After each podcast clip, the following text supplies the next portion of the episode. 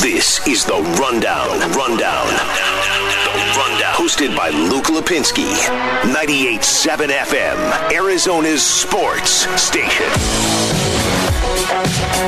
Welcome in to another edition of The Rundown, live from the Auction Community Studios. I am Jordan Byrd, filling in for Luke Lapinski on this Monday evening. And thank you to Dak Prescott and the Dallas Cowboys for furthering this NFL offseason conversation. I mean, based off of some of the Twitter feed here at Arizona Sports today, I know people were not very pleased about the Kyler Murray, Deshaun Watson trade talk. And so, at least for your benefit, if you're one of those people that were in that camp, we get to put a new lacquer of paint on things right now here on the rundown and take a look at this quarterback situation for Kyler Murray and the Cardinals and just the quarterback situation in general in the NFL now through the prism that is the new Dak Prescott contract to remain the starting quarterback for the Dallas Cowboys. It was multiple people reporting it. I believe it was Adam Schefter first, though. A four year, $160 million contract that is going to include 126 million guaranteed. These numbers are mind numbing. They really are. And it just highlights the day and age that we're now in in the NFL.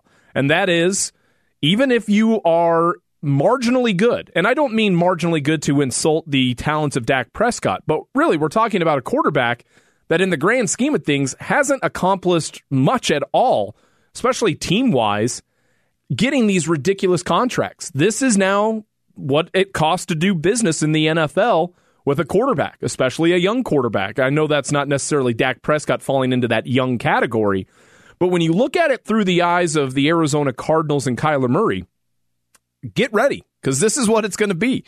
This is what the Arizona Cardinals are going to be faced with here in an, another season from now. And so, even if you are a quarterback that has not had the team success or the individual success, you have Dak Prescott, who with the Dallas Cowboys has not really accomplished anything. A few years ago, you had a quarterback in Jared Goff who was the inverse of it. He had great team success, but individually, he wasn't looked upon as one of the best quarterbacks in the NFL yet.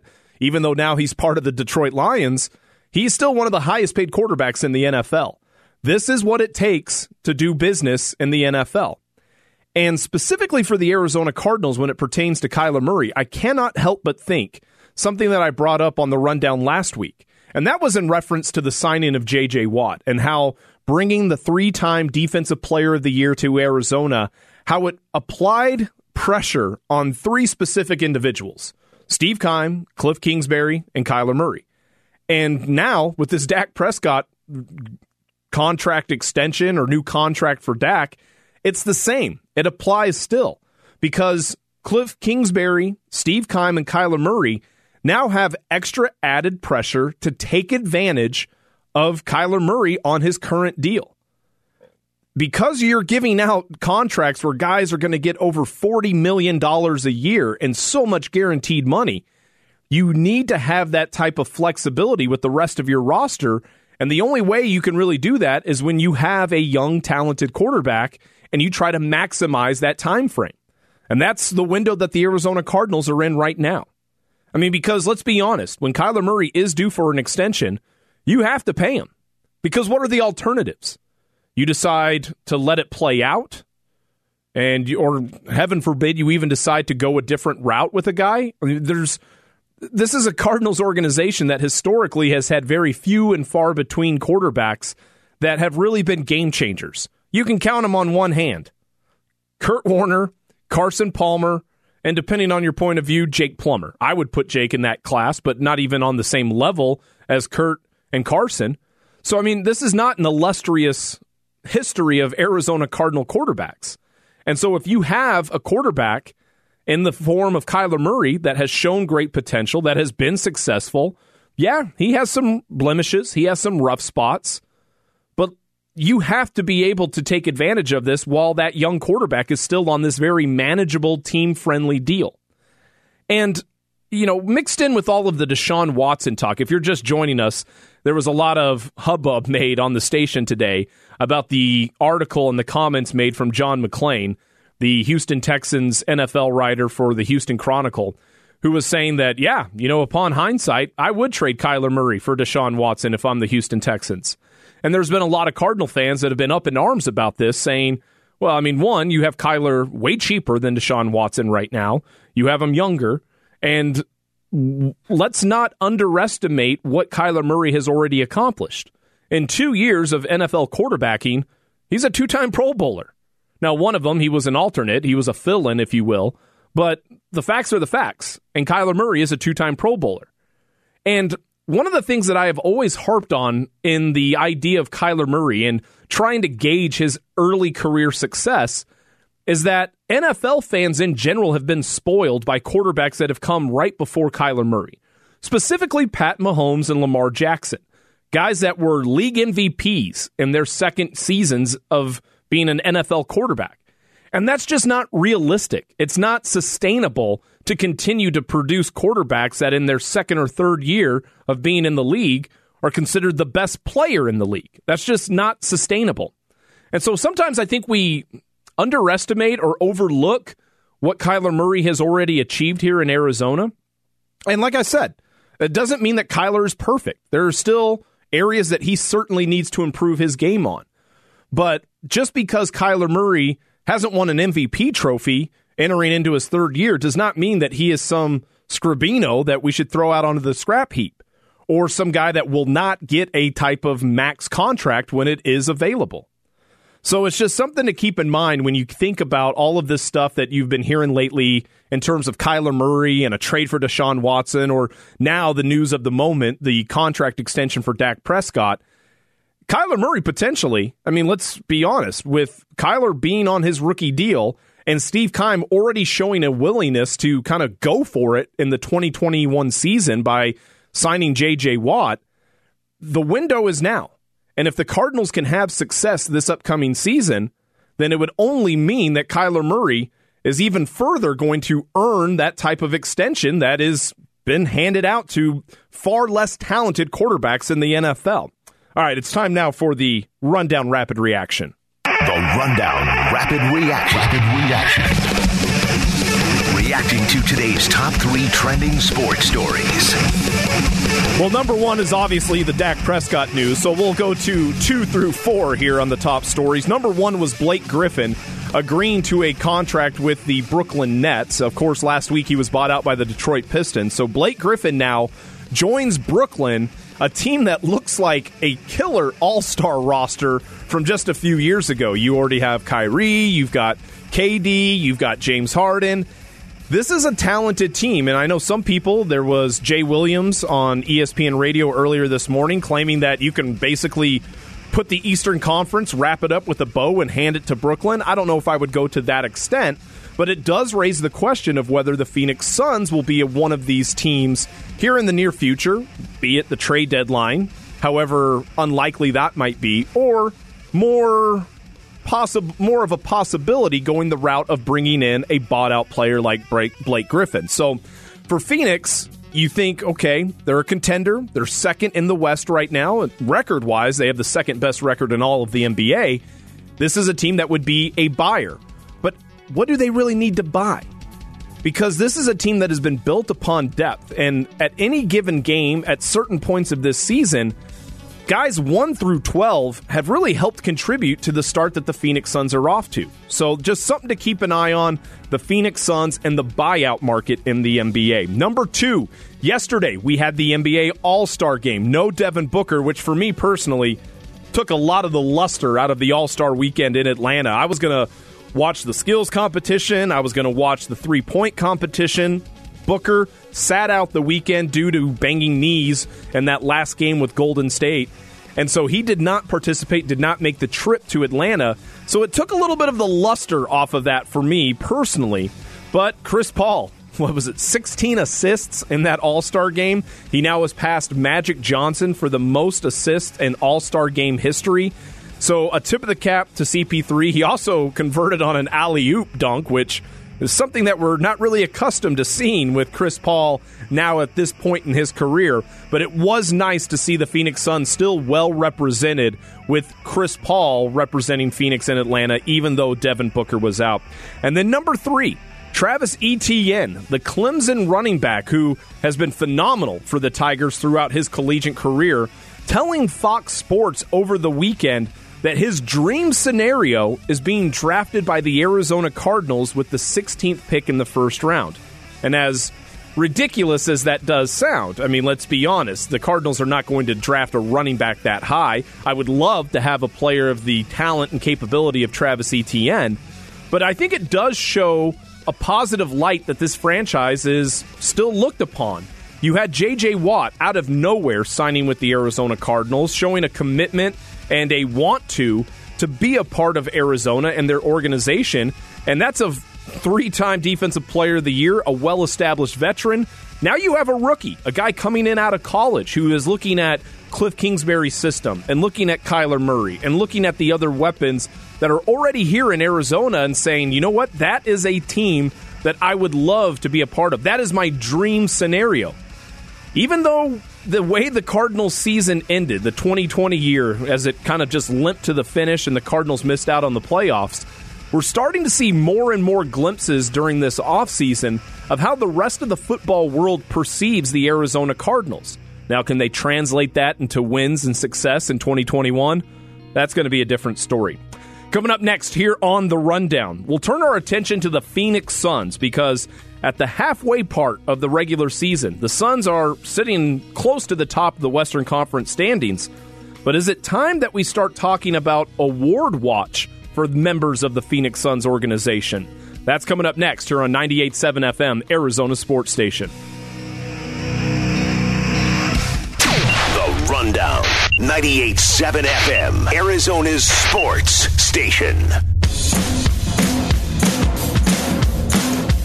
Jordan Byrd here with you on this Monday evening. In for Luke Lapinski tonight. He's got coyote duty as they're taking on the Colorado Avalanche a little bit later on this evening.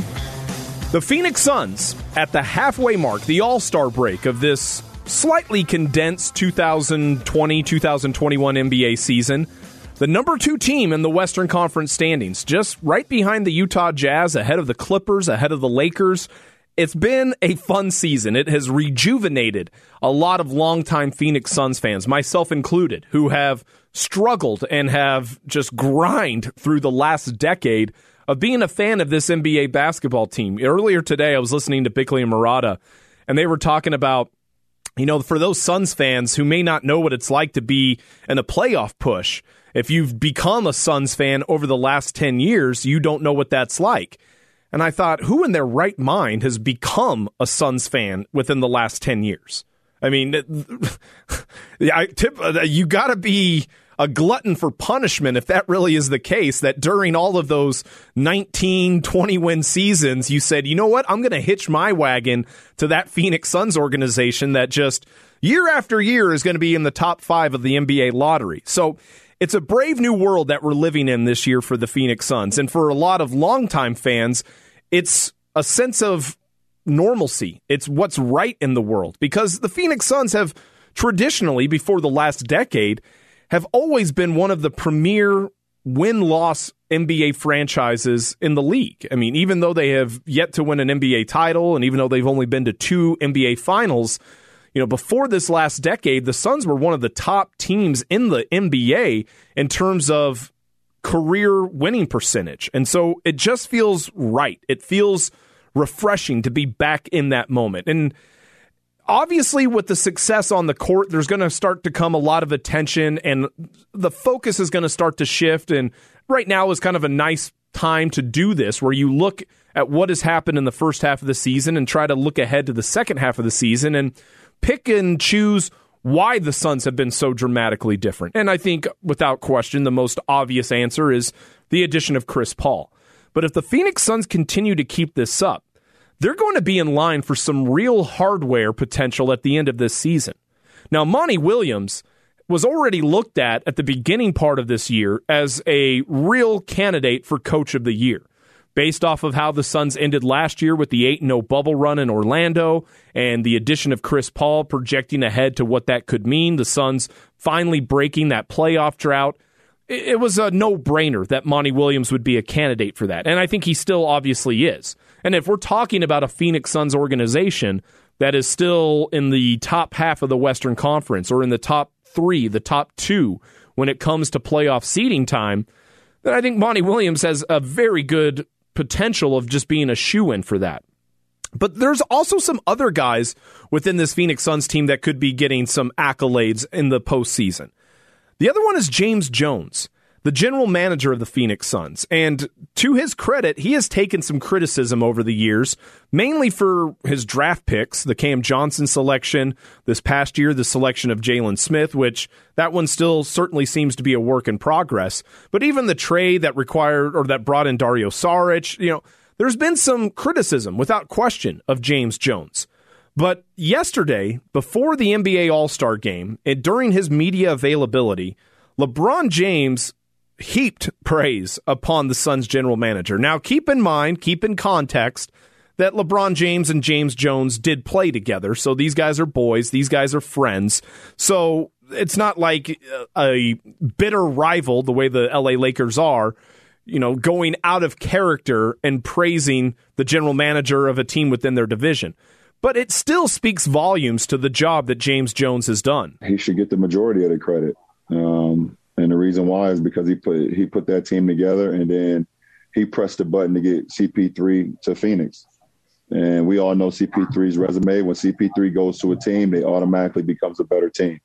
And James Jones pressed that button. Um, you know, I love what he does. First of all, he's a great man, great family man, great person. Um, and he's good and he's damn good at what he does. And, um, you know, I don't think a lot of people have talked about that um, you know, coming into the season of the job that James Jones has done in Phoenix. Um, but he he deserves, you know, pretty much all the credit. I mean, he hired Monty Williams, um, you know, made the trade for CP, and they're sitting up in the top of the, uh, of the league one of the best records. So, um, the proof is in the pudding, as they, as they, as they would say. Once again, if the Suns can continue to hold their spot in the hierarchy of the Western Conference, James Jones should be a legitimate candidate for executive of the year in the NBA. But there's a few other guys, albeit very unlikely of happening, that I still feel like should get their due. And one of them actually was given that due by the Ringer's Kevin O'Connor today in a piece where he was doing his NBA team rankings at the All Star break. He had the Phoenix Suns fifth overall in the entire league. But in his write up, he was talking about how Dario Saric should be a candidate for sixth man of the year. Well, anyone who has watched the Phoenix Suns this season and even last year, I think really understands the importance of Dario and what he means to this Suns roster. And so I think that's another potential candidate. And then one that's really off the radar. And like I said, very, very unlikely, but I would just like for him to be a part of the conversation is Mikal Bridges for most improved player. Now, Mikal has always been a fantastic defender. He has been since he came in from Villanova his rookie year. But Mikal Bridges has really upped his offensive game this year as well. I mean, he is shooting 52% from the field, which is a career high, 42% from three. And that has been a real revelation this season for the Suns is the three point shooting, especially when he gets in those corner spots and how that has helped the Phoenix Suns while still maintaining his high level of defensive energy. So, as unlikely as that is going to be, if the Suns can continue to stay near the top and can continue to be one of the more relevant teams in the NBA, the trickle down effect comes to some of these guys individually. Once again, Mikal Bridges is not going to win Most Improved Player of the Year in the NBA, but I think that he could start getting some some grumbling, some conversation started around him. And then I even went as far as thinking about MVP. Once again, highly, highly, highly unlikely. So don't quote me and say that that jackaloon that's on the rundown on Monday night filling in for Luke Lapinski is saying that Devin Booker or Chris Paul could be an MVP candidate. But if the Suns are going to continue to be one of the top teams in the entire NBA, there's going to be some consideration for who has been the main engine for that. Now, admittedly, my day job is I'm the producer of Burns and Gambo, and we were talking about this during the sh- uh, our show prep earlier. And Dave Burns brought up a great point. It's going to take votes away from one another. The you know, there's going to be that thought that well, it's the tandem of Chris Paul and Devin Booker together, and not one or the other. So you know, in terms of an election, if you will, they're going to steal votes from one another And so they're not going to have enough of that weight to carry in terms of being part of the MVP conversation. It's just something to keep in mind, though, that this Phoenix Suns team, as as a team, continues to improve and gets better. We might start hearing more on an individual basis. Well, the Dak Prescott new contract is dominating the sports world right now, and especially the conversation in the NFL. But there are some other notes within the National Football League that I do want to bring up. Within the NFC West division today, the Seahawks released their veteran defensive end Carlos Dunlap. It clears 14.1 million in needed cap space for the Seattle Seahawks, and it takes away their best edge rusher. And you add in the fact of the the ongoing saga that has happened with Russell Wilson and these trade rumors and these destinations. Oh, by the way, one of uh, Russell Wilson's preferred trade des- destinations has been taken off the board now with the extension of Dak Prescott. It was New Orleans, Chicago, Dallas, and the Las Vegas Raiders. So if that was actually true, one of those is off the board and it's now down to three. I love how dysfunctional Seattle's offseason has been so far. Now, that doesn't have any real bearing on what could transpire once we get into the fall. But Seattle has always been kind of this hoity toity, no- nose up in the air. You know, we're, we're such a great culture. We're such a everybody love everybody with Pete Carroll and singing Kumbaya like we did at USC.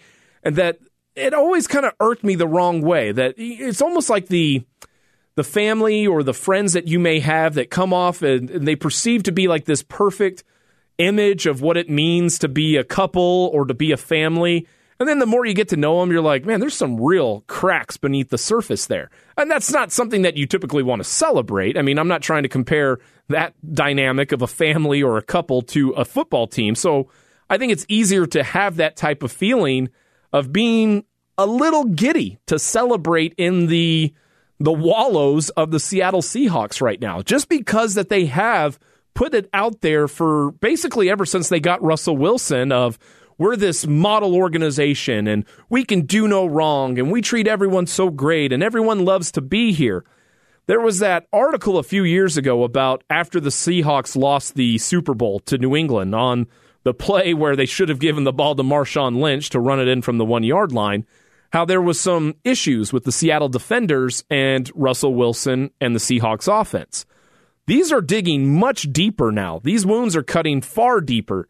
And as a Cardinal fan and someone who despises the Seattle Seahawks just strictly as an organization because they're a rival of my favorite team, I love it. And I can I hope it continues and we start to continue to see the dissolve aspect of this Seattle Seahawks organization. Few other notes going on in the NFL though.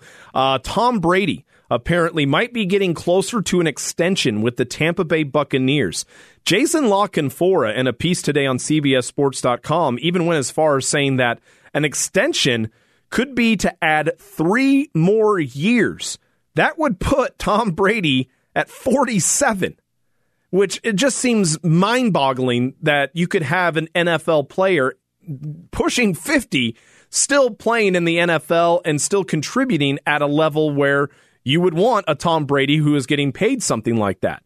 But as much as I'm not a huge Tom Brady fan, the reality is, if anyone was able to do it, wouldn't it be Tom Brady? A guy who has been almost religious with the way that he takes care of his body and has still to this day this swagger and a chip on his shoulder. And especially with the way that the NFL's rules have changed over the years and protecting the quarterback, it's almost like being the uh, you know what was that when you would play flag football? It was the automatic quarterback you know the guy who would just stand back there and be the quarterback for both teams because he necessarily didn't want to run or didn't want to he may had a bum knee or a bum ankle or something like that.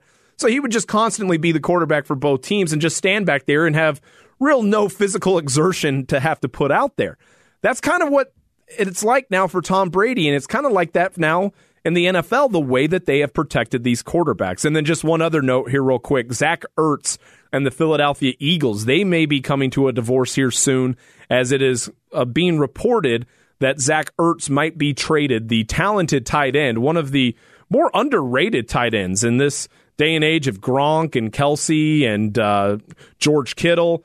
You still got a guy like Zach Ertz who can contribute and be a key piece to a team moving forward. So Dak Prescott and his new contract is dominating the NFL headlines, but there still are some other pieces, some nuggets out there in the NFL that you need to keep an eye on. Coming up next here on the rundown, the Arizona Cardinals. We are getting closer and closer to the beginning of NFL free agency, and we have no idea still about the future of Patrick Peterson and Larry Fitzgerald. That's next on 98.7 FM, Arizona Sports Station.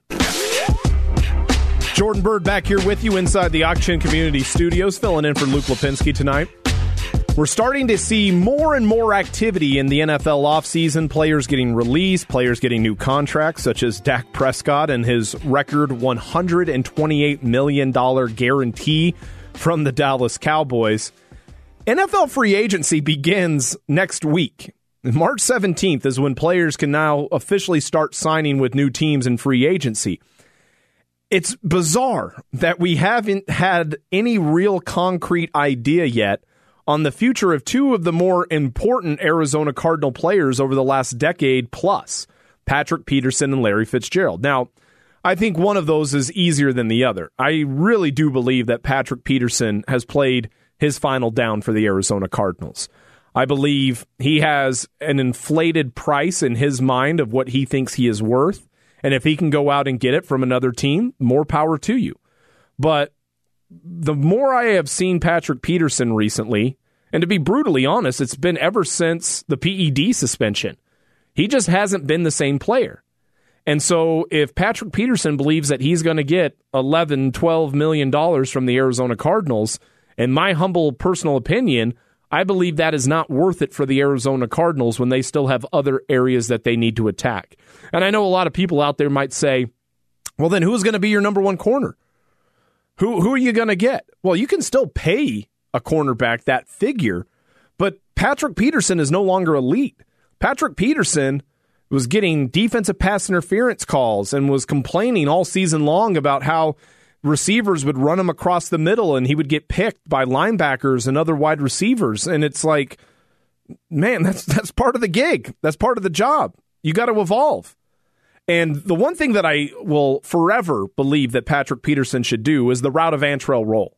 At once he lost a step, if you will, he converted himself to a safety and found new life there. I think Patrick Peterson, though, is too proud to move to the safety position because it would almost be an acknowledgement that I am no longer that elite corner that I continue to be. And every time you hear Patrick Peterson talk about why he should be re signed by the Cardinals or why he has deserved to be a high paid cornerback, it's a resume that is history, not in the moment or even in the future. It's always, well, I was named to the all decade team or I was consecutive, however many years, a Pro Bowler. Well, that's all well and good, but that's not the reality of the situation as we currently stand right now. You know, I mean, I could say, you know, hey, I used to be able to uh, run X amount of uh, miles. Well, now, due to COVID and a newborn baby and packing on 60 pounds, I'm not able to do that. I used to be able to do that, but that's no longer the case in our present situation. And that's something that I think Patrick Peterson continues to hold on to this idea that because of what I have already accomplished, I am deserving of a contract or a deserving of such and such dollar figure. When reality, it needs to be more about what are you capable of still doing? And so for Patrick Peterson, I have made my peace that he is no longer going to be a member of Arizona Cardinals.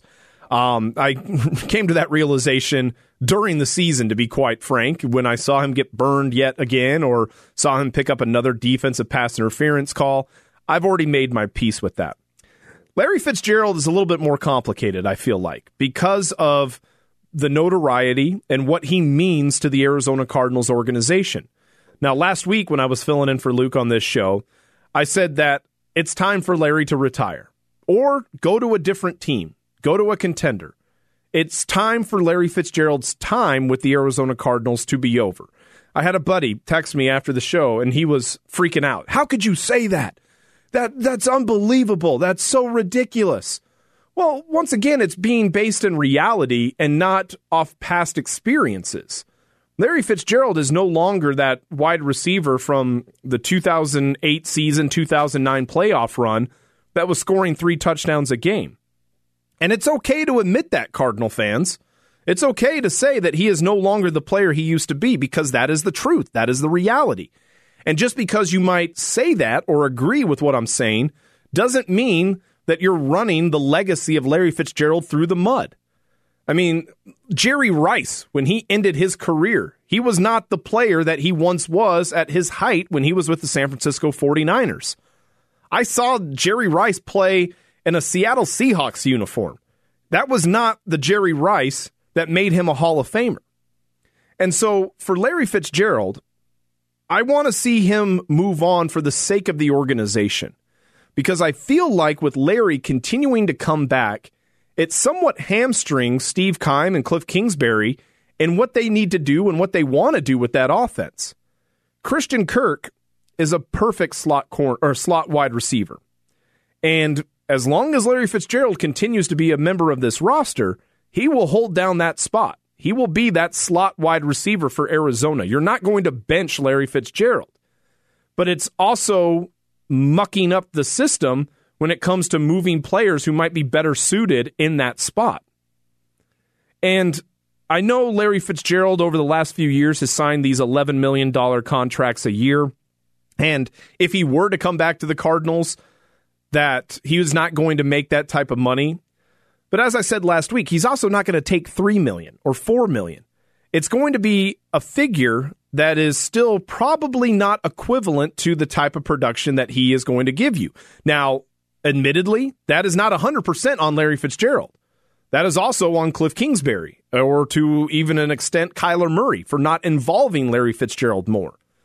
But as of right now, I feel like the Cardinals at the wide receiver position cannot move on and start to retool that position room completely with Larry Fitzgerald in there. Because as long as he's a member of the roster, you got to put number 11 in there.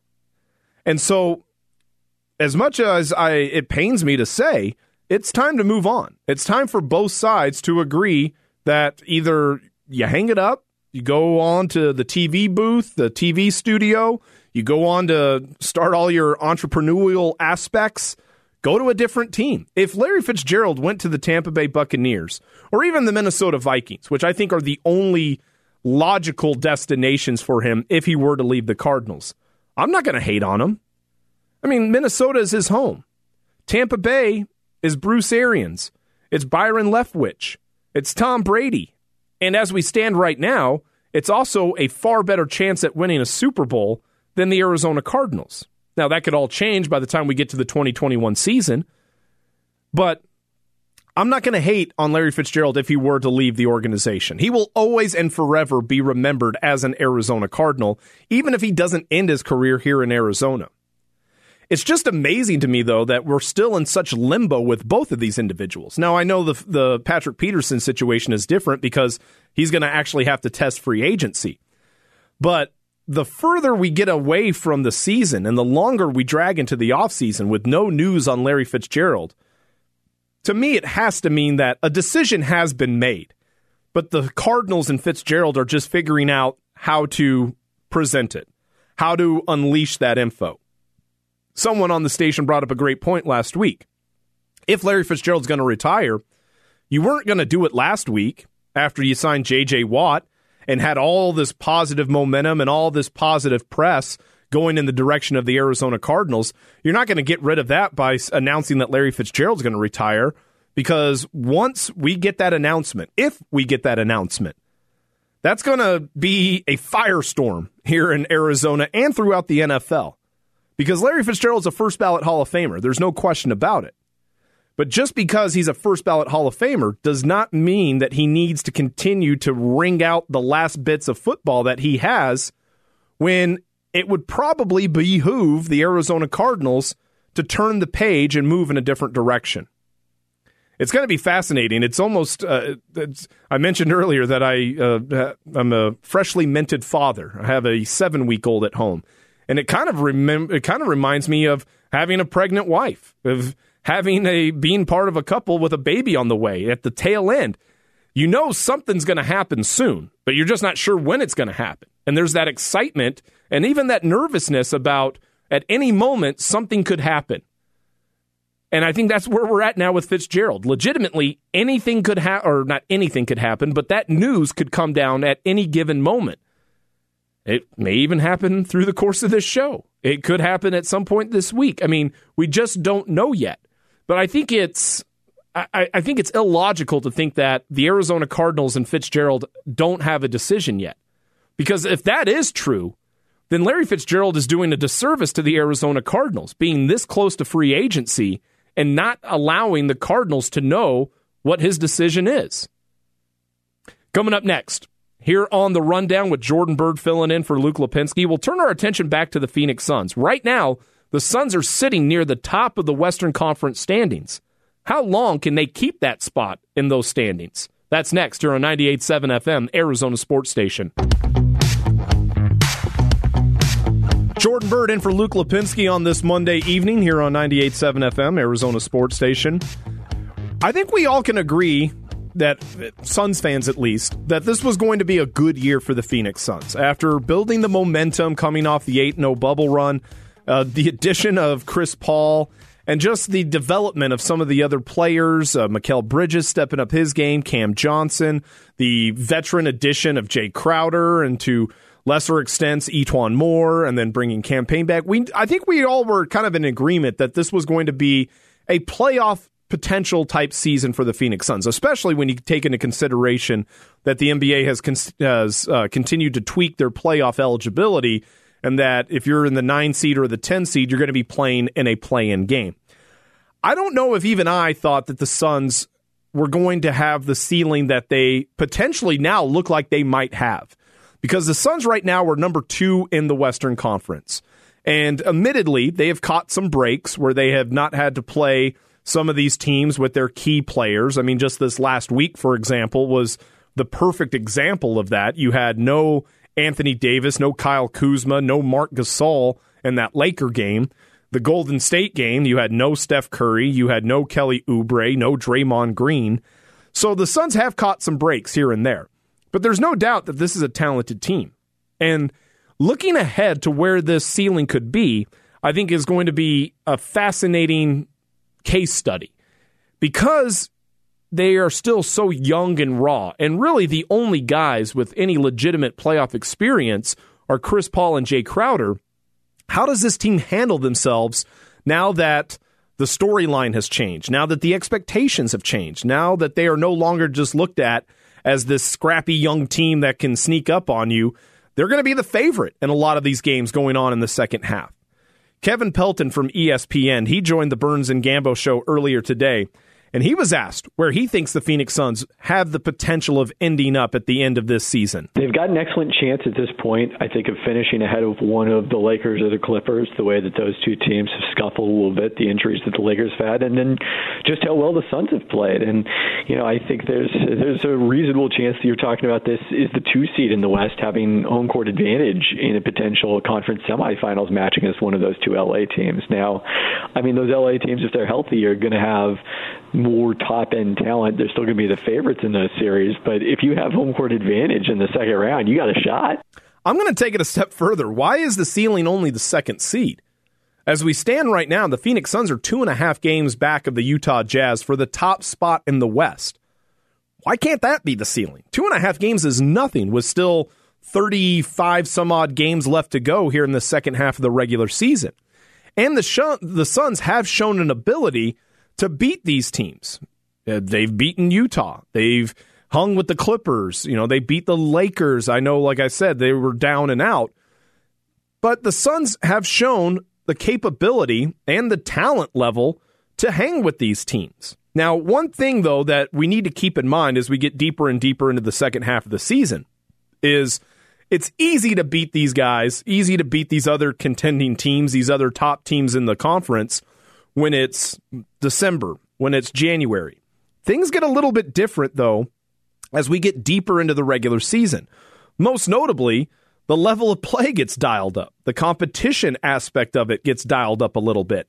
And that's something that Chris Paul said yesterday before the All Star game and his media availability is that the second half of the NBA season is a lot tougher than the first. The biggest thing that we know is, yeah, the first half has been really good And, you know, myself, Jae Crowder, and a few other guys, after our last game against Golden State, we spoke about how important the second half is. Because when you got a young team and not necessarily been there, the second half is a lot harder. you know, games get a lot more intense when guys start jockeying for uh, playoff position. So we're just going to stay the course, keep our head down, and keep doing the work. He's 100% right. But also, the Suns have the advantage of having a guy like Chris Paul, having a Jae Crowder, having a Monty Williams, having the infrastructure in place to hammer home to these young guys, even Devin Booker included, who has never even tasted playoff experience. The closest was the bubble run when the Suns had to keep winning games to keep their play-in game hopes alive. You have these veterans and you have this head coach that will be a daily reminder that you cannot rest on your laurels. And I think that is something that is an extra advantage for the Phoenix Suns. If this was a team that was doing all of this just off of their sheer sheer development or the young talent finally coming into their own, I think it would be a little bit of a different story and a little bit more in question whether they can keep this up. But when you have a guy like Chris Paul, who is just going to be a dog on these guys the rest of the season, making sure that they don't slip or that they don't slack off in games against lesser competition, even though we have seen that at times in the first half of the season, that is going to be something that this Suns team can really take advantage of. And I think can really be the driving engine to potentially getting atop the Western Conference standings. Well, NFL offseason is in full swing now. We are seeing contract extensions. Dak Prescott getting a four year, $160 million contract extension with the Dallas Cowboys. We're seeing players starting to get released. And of course, the NFL draft just right around the corner. It will be here sooner than you think. And one of the players that I think, if you're kind of a casual fan or if you've been big on college football, watch a lot of Clemson or a lot of high profile collegiate games, one player that immediately catches your eye is Travis Etienne, the running back for the Clemson Tigers. And let's just be frank right out of the gate. I don't think there's any way in God's green earth that the Arizona Cardinals are going to select a running back with the 16th overall pick. Uh, I just, that is not, it is a need, but not as pressing of a need as some of the other areas that the Cardinals could explore with that selection offensive line, cornerback, maybe even uh, taking a look at wide receiver if the right guy were to fall. I just don't think that's very likely. But I do think it speaks volumes about the perception of the Arizona Cardinals and Cliff Kingsbury and Kyler Murray. I am the first to admit that I have some very serious questions about Cliff Kingsbury as an NFL head coach and even a play caller. I mean, he was touted and held up as this guru, the next Sean McVay. And some of the play designs and some of the play calls and the game management that we saw from Cliff Kingsbury, especially in the second half of the season when the playoffs were on the line, it left a lot to be desired. But over the weekend, Travis Etienne joined Fox Sports, and this is Brandon Marshall interviewing him. And Brandon Marshall threw out the question, and Travis Etienne bless his heart, he was honest as could be. All right, so we're this is the last thing, and be quick here. What round we going? What team? What, just give me your dream. Give me your dream. So I'm not even gonna lie to you. The dream scenario right now, the Cardinals at 16. Oh, I'm throwing it back to you, Chad. The Cardinals at 16. That is the dream scenario. And as much as there still is a lot of unknowns on how the Kyler and Cliff experiment is going to pan out eventually as we get to enter the third year of this experiment, I think it really highlights how other people within the football universe are viewing the Arizona Cardinals. We as fans have become frustrated at times with, like I mentioned, play calling, game decisions, just the way that this has looked. I'll be the first to admit I thought that the Cardinals' offense would be a little bit more evolved than what it was at the tail end of the season. Now, of course, there was, especially week 17, the Kyler Murray injury. And you could make the argument that Kyler Murray was banged up at the second half of this year completely, and that's what changed somewhat of his game. But the idea that you have one of the top running backs in the country coming from one of the most prestigious college football programs identifying the Cardinals and saying, that's a team I want to be a part of. That's an offense that I want to be a part of. has me feeling optimistic about where the Cardinals can continue to turn this because as we enter free agency, if that is the same line of thinking for some of these free agents, some of these wide receivers or some of these offensive linemen, and I know it's the other side of the ball, but cornerbacks, linebackers, you know, a guy that can help shore up the run defense. If that's the same mentality for others within the football universe, then maybe the Arizona Cardinals are trending in a far better direction than the tail end of their 2020 season indicates. Like I said, it's it's a, it's a brave new world that we're living in here right now in Arizona sports because with the Phoenix Suns sitting atop near the Western Conference standings, you have the Arizona Cardinals with the JJ Watt signing. Last week it felt like Phoenix was the epicenter of the world of sports. And when you have comments like this from one of the top prospects at his position, maybe we're going to continue to have this run a little bit. And maybe this starts to become that ideal destination location, not only for draftees hoping that they get picked by an Arizona team, but also for free agents that can make that decision on their own. Coming up next on the rundown, it's hour number two. We'll get you the rundown reload, the top stories of the day, including a huge deal given out to an NFL quarterback. That's all coming up next here on 98.7 FM, Arizona Sports Station. 98.7 FM, Arizona's sports station. The Rundown Reload. Rundown Reload. Jordan Byrd in for Luke Lapinski on this Monday evening. Time to give you the top stories on what has been a pretty busy day in sports. We start in the NFL with the Dallas Cowboys and Dak Prescott. Everyone was wondering what was going to happen. How were they going to try to tag him again? What was going to be the situation as we get closer and closer to that franchise tag deadline, which is going to be tomorrow? It came out. Adam Schefter of ESPN, the first to report, the Cowboys and Dak Prescott have agreed to a four year, $160 million contract it includes 126 million guaranteed. Prescott's signing bonus is 66 million dollars, the highest in NFL history, with 75 million due in year 1. So, on average over the next 3 years, he's going to be making 42 million dollars a year and this is just the cost of business with quarterbacks now in the NFL is that even if you may not be 100% certain that the guy is the the right man for the job, even if you have some questions about the success that he has team wise and getting deep into the playoffs or even winning or contending for Super Bowls, which feels like the Cowboys haven't contended for a Super Bowl in 30 years. This is what it costs. And specifically for the Arizona Cardinals, this is going to be something that they're going to have to keep an eye on with Kyler Murray as next year, around this time, he will be eligible for his extension off his rookie year. Also in the NFL, Marcus Maye, the safety for the New York Jets, has been franchise tagged. That came down earlier today. So you're starting to see tags, you're starting to see players get released.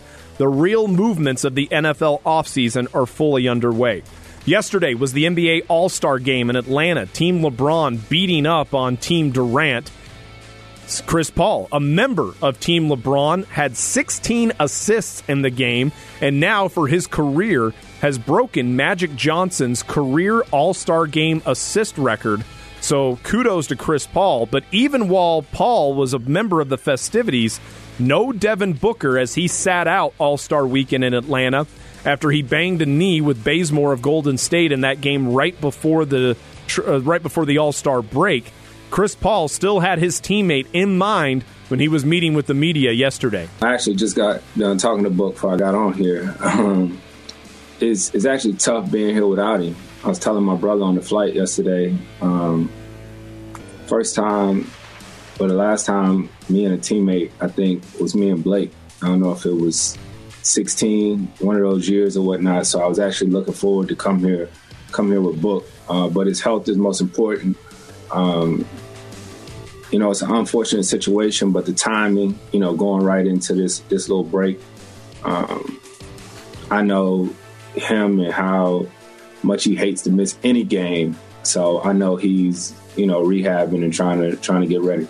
I feel bad for Booker that he wasn't able to participate in the game. he wasn't able to be a member of the uh, participant of the three point contest. But from a Suns fan perspective, this is, I don't want to say great news because you never want to see one of your players injured, even though it doesn't seem like it's that serious. But you're able to sit down Booker. He's able to not have that mileage or that uh, those minutes placed on him by playing in the All Star game, albeit it would have only been a you know a quarter and a half at the most, probably in what basically looks like a YMCA rec league game. But nonetheless, now Booker is able to rest for a full week, get completely healthy, and the most important thing now for the Phoenix Suns is keeping this first half momentum of the season, carrying it over into the second half of the 35, 37 games that they have left to go. That's what's of the most importance right now. And so, yeah, it sucked that Devin Booker wasn't able to participate. I know for me personally, it really took a lot of the interest out of All Star Sunday for me. I was geared up to watch the three point contest, the skills competition, with Chris Paul participating in that. I didn't watch any of it. Didn't watch any of the game either because it just felt a little hollow not having Devin Booker there for the Phoenix Suns. The Arizona Diamondbacks, a 2 2 tie with the San Francisco Giants today in their Cactus League matchup. The real news of the day coming from the Arizona D backs happened before the game when, during his pregame availability, Torey Lovullo said that Nick Ahmed has been dealing with a knee injury and he is going to be day to day. I decided to scratch him. Um, had some right knee soreness uh, and is going to be day to day. I just figured at this point in spring training, let him get ahead of that. Uh, and I'll just keep you guys posted on his progress over the coming days. But um, nothing nothing that we're we're overly concerned about at this point. Which is very good news because right now the Arizona Diamondbacks seem, pardon the pun, they seem a little snake bitten. You have the Cole Calhoun meniscus surgery that uh, could potentially keep him out for the first couple of weeks of the regular season. Tim Locastro has COVID; he has been out. So nothing major with the addition of Nick Ahmed, and you're still dodging some significant, lengthy absences from your Diamondback squad. But still, it just seems like this team is going to need every available body in all of these pieces, especially Nick Ahmed, Tim Locastro, and Cole Calhoun. They're going to need those guys if they're going to have any sort of a successful season. And especially for Nick Ahmed, who last year had a very uncharacteristic season, especially defensively, just errors and just misplays in the field. That is not Nick Ahmed. He is known for his glove and known for his capabilities at the shortstop position. So, not great news, but it looks like the Diamondbacks still were able to dodge a bullet there. In the world of the NFL draft, we were just talking about this the previous segment. Travis Etienne, the running back for the Clemson Tigers, was asked by Fox Sports where he wants to go in terms of his draft stock. And he said to Fox Sports, he wants to go to the Arizona Cardinals. All right, so we're this is the last thing, and be quick here. What round we going? What team? What, just give me your dream. Give me your dream. So I'm not even gonna lie to you. The dream scenario right now, the Cardinals at 16. Oh, I'm throwing it back to you, Chad. That's his dream scenario coming to the Arizona Cardinals, looking at Kyler Murray, looking at Cliff, Cliff Kingsbury, and what this offense has the potential to do. And I think this is a real a, a, real positive in a sense that the Arizona Cardinals are not going to draft Travis Etienne with the 16th pick. I feel very confident in saying that. But it at least shows that there is a willingness and a want to by some of the next wave of NFL talent on the offensive side of the ball that identifies Arizona as an offense they want to be a part of, an offense that they want to play in. And so even though the Cliff and Kyler experiment is not humming at 100%, there is still a want to by these individuals to come and be a part of it. Also, now in the NBA, Blake Griffin, who was bought out last week by the Detroit Pistons, he has officially joined the Brooklyn Nets. He now joins Kevin Durant, Kyrie Irving, James Harden, and of course head coach Steve Nash as a team that looks like they are it looks like a quasi all-star team maybe from a few years ago with the addition of Blake Griffin but now you have to wonder how this changes the race in the Eastern Conference. Jay Williams from ESPN Radio earlier this morning says the Eastern Conference race is now over. What a new environment does for players is sometimes it awakens them, especially when they have a chance to win a title. Something that Blake Griffin he only really had when he was with the Clippers. To be frank with you, those teams with CP3 and DeAndre Jordan, they always fell short. You add his play with this team, it's over. The game is over. For the Phoenix Suns, though, it raises an interesting question. With more players presumably going to be bought out around the NBA here fairly soon, and even the NBA trade deadline, which I don't think the Phoenix Suns are going to be that involved in, can the Suns add more to their roster? Is there areas where they need to improve? ESPN's Kevin Pelton was on with Burns and Gambo earlier today and said the depth that the Suns already have – might limit them in what they need to add. It's interesting because I think you would say that depth has certainly been a strength so far for the Suns. The way that second unit is played, particularly when Dario Saric has been healthy and, and creating mismatches as a center. So it's going to be kind of difficult for them to upgrade as compared to a team like Boston stands out at the opposite example where they've got this really good top end talent with Jaylen Brown and Jayson Tatum, but then, you know, they only go five or six deep depending on, you know, who's healthy. So it's going to be relatively easy for a team like Boston, I think, to add and upgrade. It gets a little more difficult for the Suns. Coming up next, though, on the rundown, it was one of the major stories here in Arizona and specifically at ArizonaSports.com and Arizona Sports 98.7 FM. Would the Arizona Cardinals really trade Kyler Murray for Deshaun Watson? Would the Houston Texans actually do that?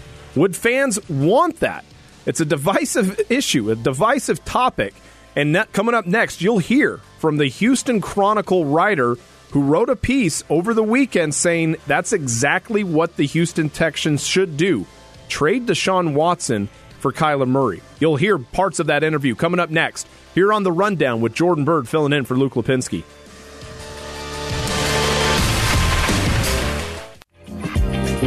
Jordan Byrd in for Luke Lapinski on this edition of The Rundown.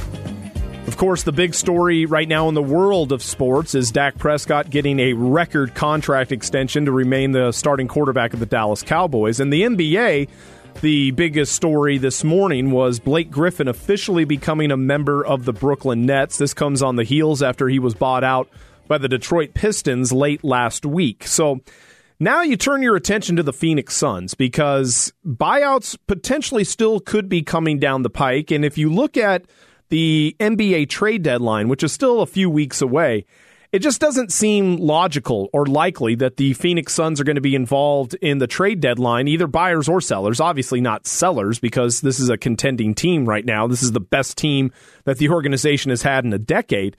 And there's going to be a I don't know if I mean you hear some of these ESPN people. I think it was Kevin Pelton earlier today with Burns and Gambo who threw out the idea that with the play-in game now a part of the NBA playoffs, you have 10 teams in each conference that consider themselves playoff contenders.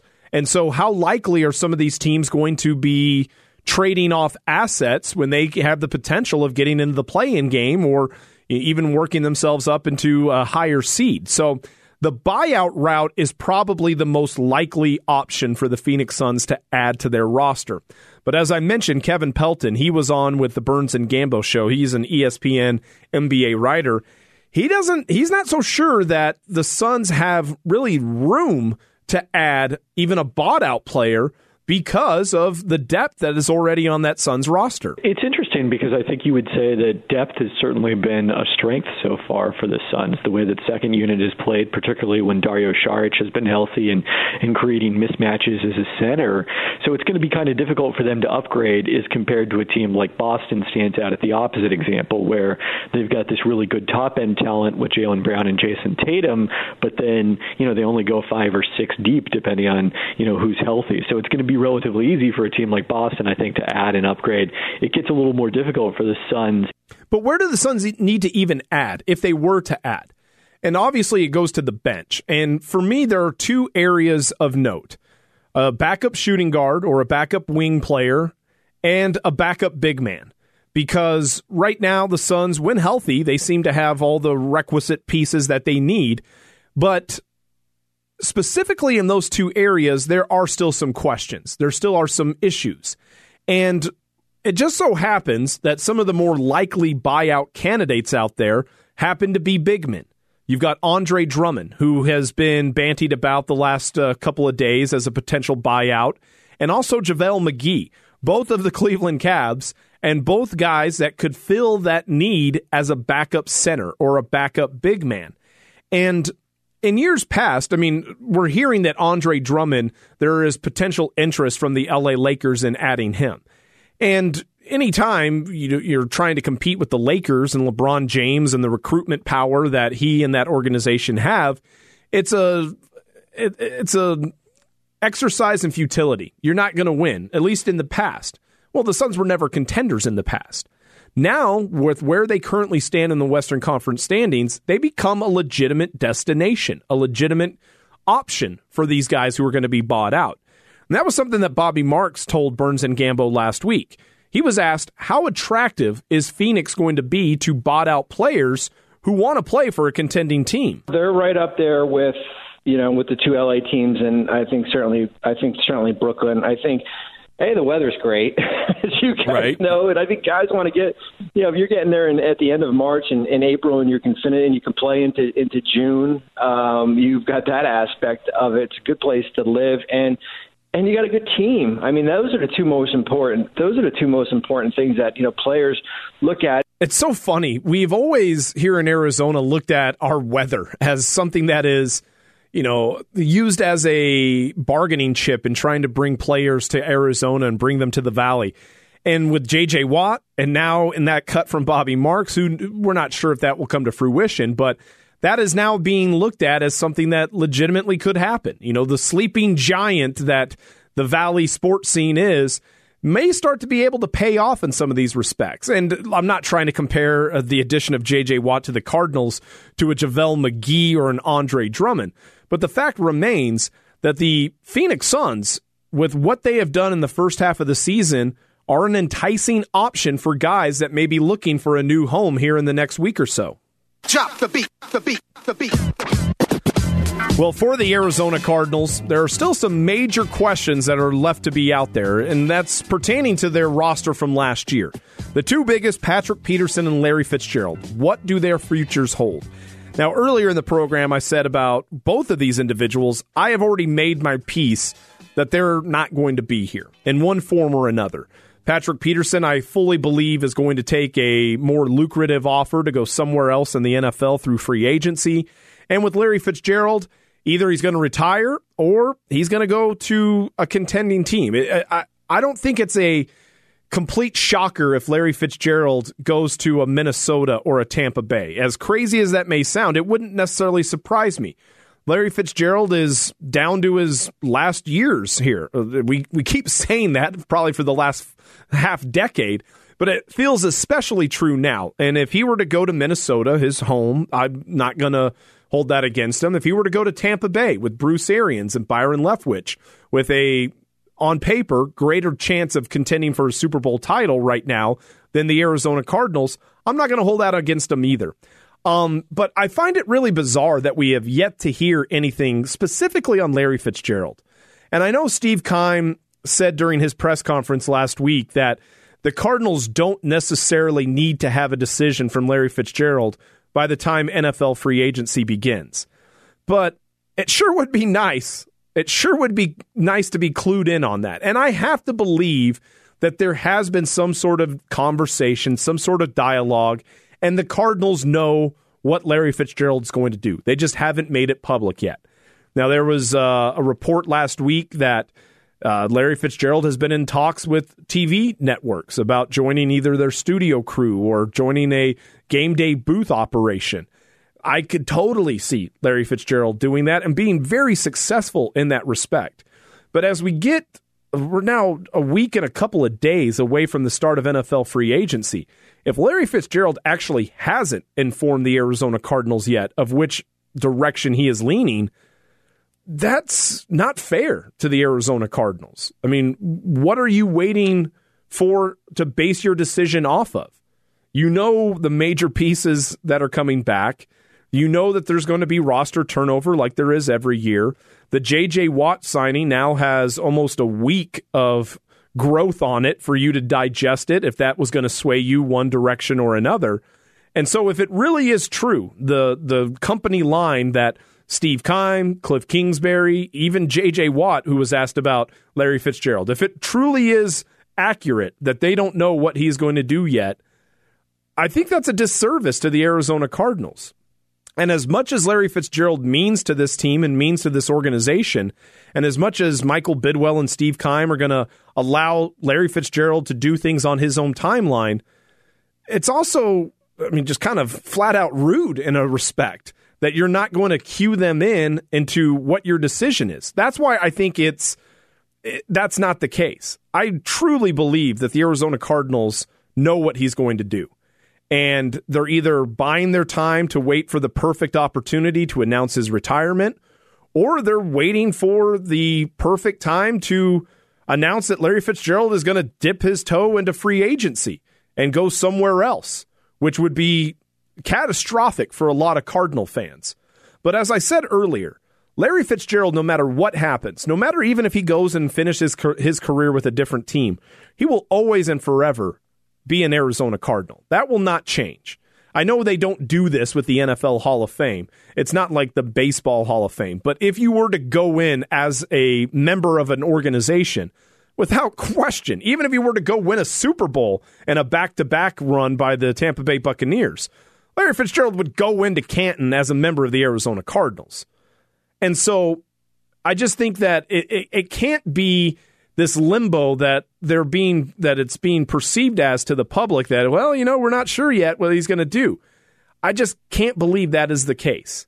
So to me it's down to one or two options. It's either larry fitzgerald's going to retire and they're picking the right time to do that or he's actually going to go test free agency. He's actually going to go try to sign with someone else. Even though his entire history his entire talking points has always said that he would end his career with the cardinals things change, people change. And the idea of getting a Super Bowl ring is the only thing that has eluded Larry Fitzgerald to this point. I wouldn't I wouldn't be surprised and I wouldn't hold it against him if that's actually the route that he decides to go.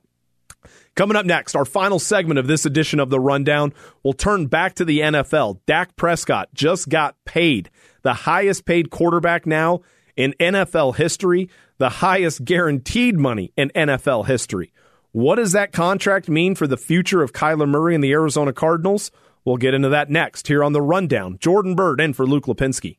The Rundown, 98.7 FM, Arizona's sports station. Well, if you haven't heard yet, Dak Prescott just got paid today. A $160 million contract, including $126 million of that guaranteed, according to ESPN's Adam Schefter. He has uh, the the first three years of the deal are going to be an average of forty two million dollars. The signing bonus alone is sixty six million, and that is an NFL record. A lot of these numbers I'm throwing out are NFL records, and I think a lot of people immediately go to the idea of what are the Dallas Cowboys thinking? Why are you paying that much money for a guy who, team wise, has not had a whole lot of success for the Dallas Cowboys? I mean, I was talking about it with Jeff Darge, who's our technical director tonight during one of the breaks. The last time the Dallas Cowboys were in a Super Bowl, Jeff Darge was, what did you say, 40 minutes old? 40 hours. 40 hours, excuse me. I was shortchanging there, you there a little bit. 1996. That's the last time the Dallas Cowboys were in the big game. I mean, I love to throw it in Cowboys fans' faces. The Cardinals, the lowly Arizona Cardinals, have been to a Super Bowl more recently than the Dallas Cowboys. And so when you put that into context, it just does not seem to compute for a lot of people. But that's the way business is done now in the NFL. And that's the way specifically you have to handle these quarterbacks. And so when you think about Kyler Murray and the way that he's going to be up for a contract extension after this upcoming season – you better believe that unless something catastrophic happens, the Arizona Cardinals are going to pay Kyler Murray a ton of money. Now, it may not quite reach these levels of Dak Prescott, but if you're talking about 40, high 30s million dollars a year, yeah, that's going to be the price tag. And in terms of Kyler Murray, there has been nothing as of right now that really should dissuade you on that. He is a two time Pro Bowler in his two first years of NFL play.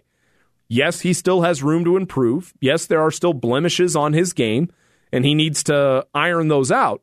But as of right now, Kyler Murray seems to be trending in the right direction. Now, he hasn't met those lofty expectations or those lofty benchmarks that were set by Pat Mahomes and Lamar Jackson, where they were winning NFL MVPs in their early parts of their career. But that's unrealistic. That's truly unattainable. I mean, those are the exceptions, not the rule when it comes to young quarterbacks in the NFL. But this idea of paying Kyler Murray was something that has been on the mind for weeks now. And if you go back to the middle part of February when Steve Keim was on Newsmaker Week with Doug and Wolf, he was asked the question, Are you ready to begin contract extension discussions with Kyler Murray? Well, uh, I mean, it's a hypothetical. I would hope so. I mean, if, if, if we're talking contract after next year, it means that he's continued to ascend and to become the player that we envisioned. But um, again, that's that's hard to say at this point. But um, uh, I have a lot of respect for Kyler and uh, love his work ethic and what he brings to the table as our quarterback. And again, I, I'm I'm betting on the come, and I certainly believe that uh, that that he is our franchise quarterback. But what this does within the context of the Cardinals is it adds extra pressure on the key principles of this organization Steve Keim, Cliff Kingsbury, and Kyler Murray. And I said this after the J.J. Watt sign in as well. The defense just got bolstered by adding a three time Defensive Player of the Year. So the offense now has to carry their share of the workload. If you go back to last year, 2020, week 16, week 17, must win games, Cardinals only had to win one of the two, and they were going to be in the playoffs. It was the offense of the Arizona Cardinals and not the defense that prevented them from ultimately winning those games and getting into the playoffs. So now, especially with the looming possibility of a contract extension, more pressure on Keim, more pressure on Kingsbury, and more pressure on Kyler Murray to actually produce and feel like it is worthy of him to get that contract extension. And a lot of, and let's be quite honest with one another here you may not even feel like he has lived up to 38 million or 40 million if it gets that high. But that's the cost of doing business with an NFL quarterback right now and a young guy who could be on the move. So just something to keep an eye on now for the Arizona Cardinals as Dak Prescott got paid, and you better believe Kyler Murray coming down the road, he's probably going to get paid just as well. The Phoenix Suns are one of the pleasant surprises around the NBA so far this season as they go into the All Star break, or I should say, as we come out of the All Star break. They are the second seed as we currently stand in the Western Conference standings. I think surprising a lot of people. And now some of the actual individuals on the Suns roster and then their organization are starting to, rightfully so, get the respect and the attention that they deserve. That was especially true of general manager James Jones, who yesterday was praised by LeBron James during the pregame interview process before the All Star game. Now, keep in mind, LeBron James played with James Jones, so these guys are boys, but LeBron was very emphatic about his praise of the job the Suns general manager has done so far this season. He should get the majority of the credit. Um, and the reason why is because he put he put that team together and then he pressed the button to get CP3 to Phoenix. And we all know CP3's resume. When CP3 goes to a team, they automatically becomes a better team. And James Jones pressed that button. Um, you know, I love what he does. First of all, he's a great man, great family man, great person. Um, and he's good and he's damn good at what he does. And, um, you know, I don't think a lot of people have talked about that, um, you know, coming into the season of the job that James Jones has done in Phoenix. Um, but he should, he deserves, you know, pretty much all the mean, he hired Monty Williams, um, you know, made the trade for CP, and they're sitting up in the top of the, uh, of the league with one of the best records. So, um, the proof is in the pudding, as they, as they, as they would say. If the Suns continue this, you better believe James Jones is going to be a front runner for Executive of the Year for the NBA. And also Monty Williams, who was already predicted at the beginning of the season to be a very likely contender for Coach of the Year. He's going to be uh, at the top of that list as well. But also, some of the other people in the Suns organization are starting to garner some attention. Dario Saric was identified by Kevin O'Connor of The Ringer today as he was writing his article about the NBA team rankings. And in his write up for the Phoenix Suns, which he had at number five in the league, he wrote that Dario Saric needs to be a part of the six man conversation. Probably not going to win that award, but it, you know, the idea that he's getting that attention, he's getting that recognition, being a part of the conversation speaks volumes. I said earlier, Mikal Bridges won't win most improved player, but w- what he's done with his offense while still maintaining that high level of defense he has been a revelation for the Phoenix Suns this season. So it's just fun to be a part of conversations like this as opposed to playing draft tracker and trying to figure out where the Suns are going to be in the lottery. That's going to do it for this edition for the rundown. Thanks to Jeff Darge and Luke Lapinski. I have been Jordan Byrd. Have a great rest of your weekend here on 98.7 FM.